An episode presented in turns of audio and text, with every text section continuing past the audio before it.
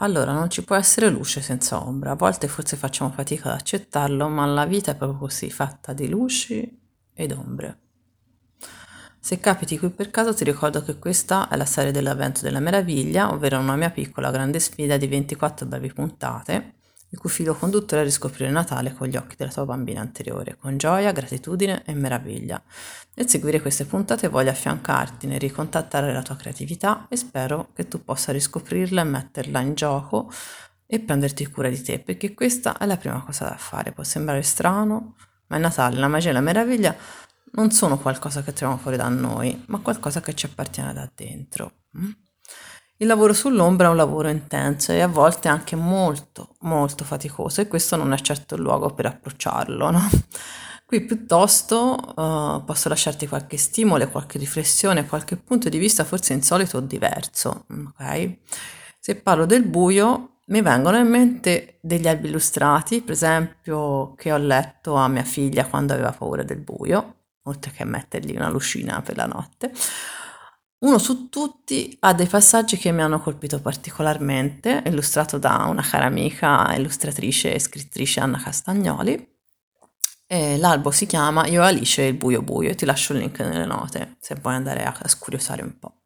Il passaggio trattino insegnamento che ho trovato interessantissimo e che intanto non è un, un libro che offre soluzioni, ma ti fa entrare nella mente dei bambini, dei personaggi, no?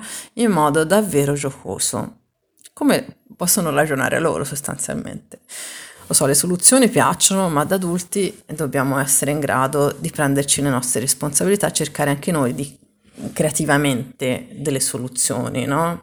Eh, questo mestiere, mm, l'arte terapeuta, la psicologa, è un brutto mestiere perché non offre soluzioni, ma eh, in realtà ti aiuta a trovarle, devi trovarle te. Mm?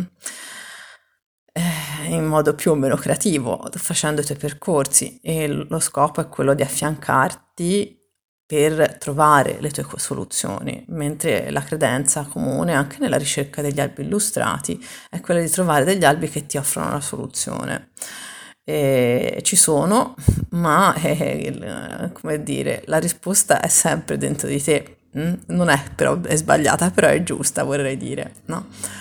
Tornando al libro, eh, io Alice il buio buio, eh, uno spunto riflessivo interessante che lascia questo libro è che praticamente i personaggi, questi due bambini, Alice e il suo amico, cercano il buio buio, quello dove non, si, non filtra alcuna luce, il buio vero, intenso, e si rendono ben presto conto che non è facile trovarlo, tutt'altro. C'è sempre uno spiraglio di luce, è sempre un po' inquinato dalla luce il buio. Hm? Allora si chiedono dove possa essere davvero nascosto, forse è dentro il nostro corpo a un certo punto si chiedono. Guardandola nel riccio delle orecchie si riesce a vedere.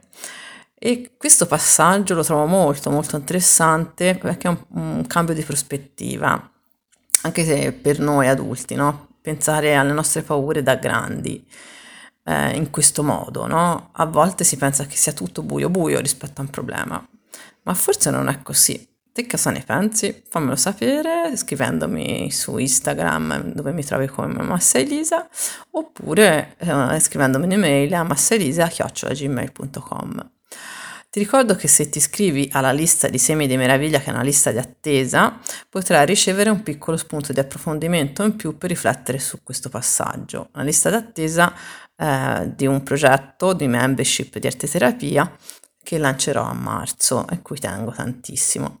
Se poi vuoi anche offrirmi una cioccolata calda alla cannella, un caffè alla panna, un libro, quello che ti porta la tua immaginazione, puoi farlo seguendo il link che ti lascio nelle note eh, e questo mi sarà utile per portare avanti questo progetto.